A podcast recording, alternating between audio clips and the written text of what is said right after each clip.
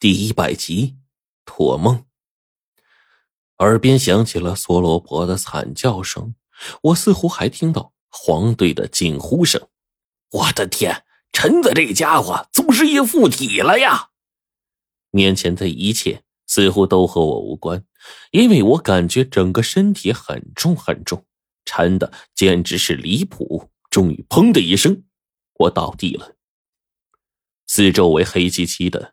我看不清道路，只是前面似乎有一盏昏黄的灯，泛着黄色的烛光，轻轻的将旁边的草庐给照亮。寒风好似是阴风一般，在漆黑的夜里肆无忌惮的张牙舞爪。我被这风吹得冷飕飕的，几乎在强忍着阴冷站在一边。终于，我在片刻之间就决定前往前面的草庐里去。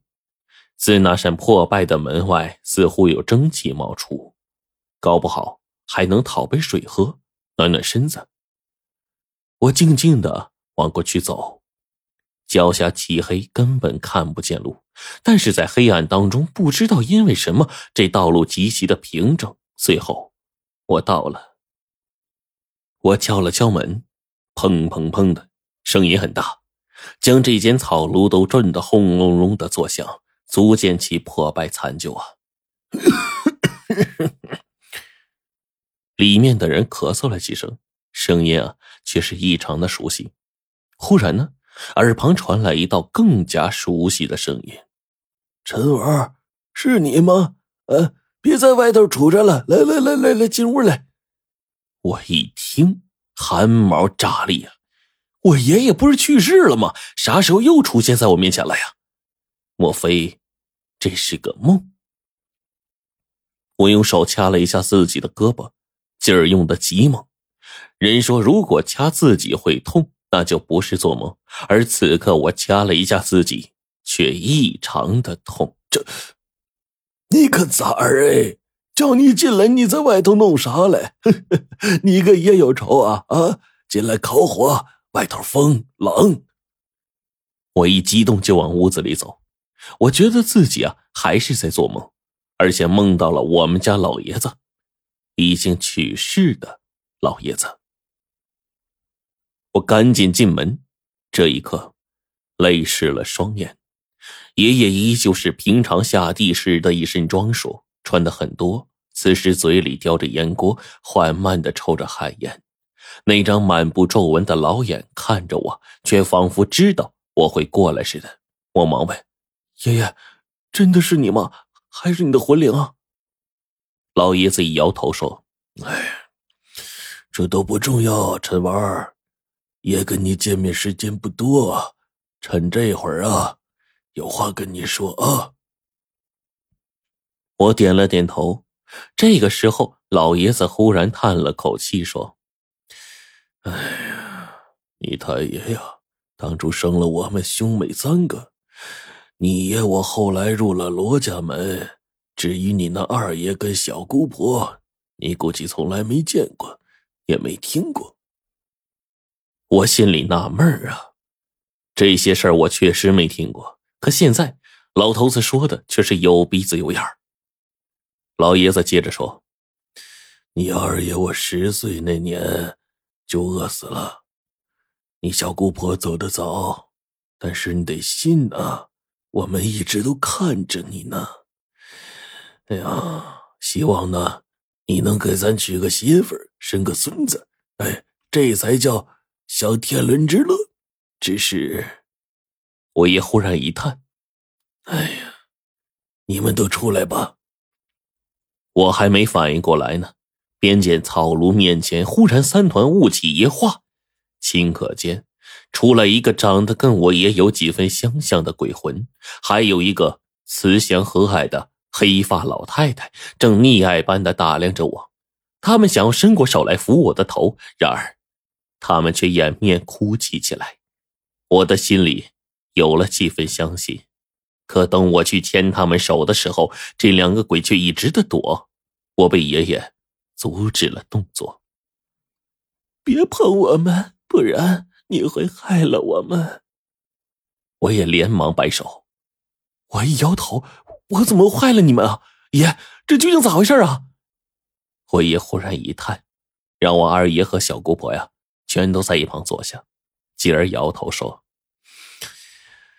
哎呀，要不是啊，你心口的血精啊被剖开，你又陷入昏迷，咱们爷孙啊，估计也见不上面呢。”呵 呵我小姑婆呀，点了点头。看着我，明显是想要过来抱抱我，可是满脸的泪水却根本无法过来，只能在一边看着我哭。我这一刻终于能体会到那种心情，看到自己心系的人就在面前，哪怕只是一个拥抱就好。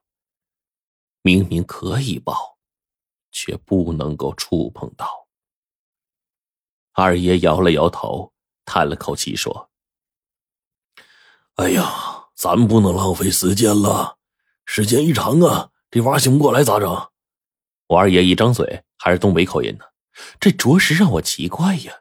我爷爷在此刻也终于有些缓过劲儿来了，他说：“陈娃爷爷得跟你说个事儿啊，这事儿呢是关乎你太爷的，也事关咱们的。”我点了点头，倾听着梦里。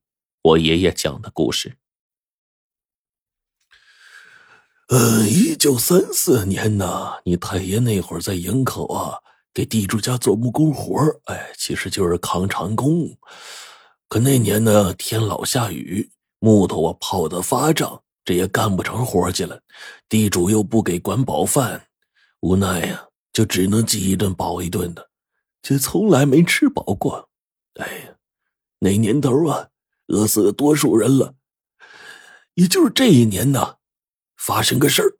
哎，我倾听着爷爷的讲述，老爷子一叹气，接着说：“哎，连年的暴雨呀，江河涨水，就连海水都给倒进倒灌进内陆了。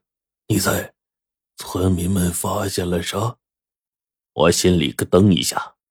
一九三四年。”发生在营口？难道营口坠龙？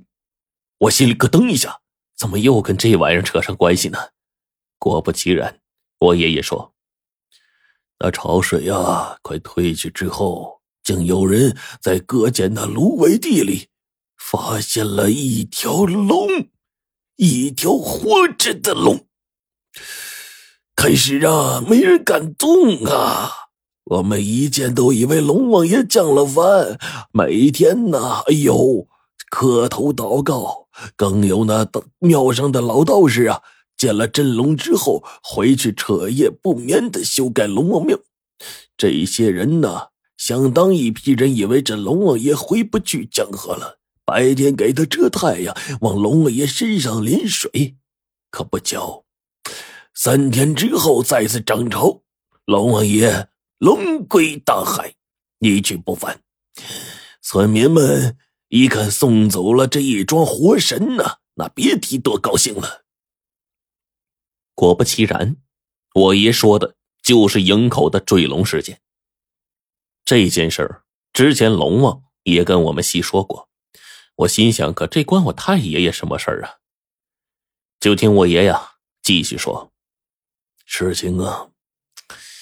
就出在这头上了，谁料时间长了，约莫也就半个月吧，还是多久啊？这个十多里外的河滩，有人又发现龙王爷了。只是啊，这龙王爷已经死了，浑身都僵了。哎呦，这村民们不敢动啊。可后来有几个忍不住的吃了龙肉，也是饿的没办法了。你太爷那年呢？连续四天，地主都没给饭呢，也饿得不行了呀！哎呦，他就做了个大胆的决定，哎，去偷了块肉，冒着天谴许下了条命。听到这儿，我心里咯噔一下。龙王以前说过，当时民国解放前，民国那边神秘机构最后抓走了那些吃了龙肉异变的人，最后。他们死后被活活的做成了标本，难道我太爷爷的尸体也在其中吗？我心想到这儿，没想到呢，我爷爷跟着就说：“吃龙肉的一代啊，带出了这么一片好些个饿的受不了的人呐，最后都吃了，可到头来死了一多半啊！你说这算怎么档子事儿呢？那龙王爷的肉，那能是咱凡夫俗子能受得了的吗？啊，那吃了肉的几十个人，一晚上死了三四个呀！就你太爷爷熬过来了。随后啊，那几个侥幸没死的开始长鳞片，变成怪物了。最后啊，也忽然失踪了。我心说，果然如此啊！那我太爷爷这是……从那以后，咱们一宗的人啊，只要出生，心口处就会长这样一枚鳞。哎呀，你太爷爷呀，死后托梦于我。说自己不得超生，可这玩意儿到了你爸身上，居然隔代传，鳞茎长在你身上了，孙子，这东西呀，害得我们不能超生，只能一直在阳间受尽凄风苦雨呀。我爷说到这儿，我眼泪也下来了，原来是因为这个鳞片，害得我们不得超生。我当即心里边思考了一下，对着我爷爷说：“爷、二爷、姑婆，你们都放心，还有我那没见过的太爷爷，我一定想办法让你们超生的。”没想到，我爷爷却因此叹息了：“我们老都老了，不超生就不超生了，这没什么。可咱们这一代呀，单传到你这辈子。”以后留个后，把这毛病带下去，可是遗祸后代的事儿，咱不能这么干呐。我点了点头，爷爷却不是在为自个儿着想，而是一直想着将来。一说到这儿，我心中阵阵的感动，这也更加坚定了我必须要解决掉这东西的心。然而。二爷这个时候忽然一句话提醒了我，他说：“我那天晚上回家，见着跟你一起那小哥了，他身上啊有股淡淡的鬼气，你得小心啊，他不像是人呐。”二爷说的那个小哥就是冰窟窿，但是他这轻飘飘的一句话，却像是在我心里种下了轩然大波。二爷继续说。你呀，要小心啊！胡老道前些日子跟我们沟通过。哎呦，你根本不知道自己现在处境啊，孩子，你都不知道多少人想要你命啊！我不禁疑惑：二爷，你们什么时候见胡老道了呀？他现在，哎，他现在越来越神秘了，我捉摸不透啊。总之啊，你还是听我一句啊，在咱家，哎，你们搞勘探的时候。那浑身鬼气的小哥啊，就已经暗中救你好几次命了，你都不知道，不知道。哎，甚至有一次啊，我跟你小姑婆还暗中听见了，那个带着满身鬼气的小哥啊，既然跟那些要杀你的人达成协议。小姑婆不止一次的点头，他们要从你身上取走什么东西。陈婉，你一定要小心呐！忽然，面前突兀的一声鸡叫，我二爷和小姑婆的身子竟然吓得晃了一下，化作白雾消散了。我也只来得及最后看我一眼，叹了口气说：“哎，陈婉，你保重，天亮了也得走了。”他忽然一回头，整个草庐当即就不见了。我怔怔的站在原地，只听见有人叫我，声音还很大：“罗晨，罗晨，你醒醒，不要吓我们，不要吓我们啊！”我忽然睁开眼睛，就看见白程程正抱着我，环队按着我身上的穴位，马王爷立马就准备施针。我头晕脑胀的醒来，忽然白程程一声惊叫，我却想着一个问题：现在几点？白程程回答：“凌晨五点零五。”黄队说。难道有什么问题吗？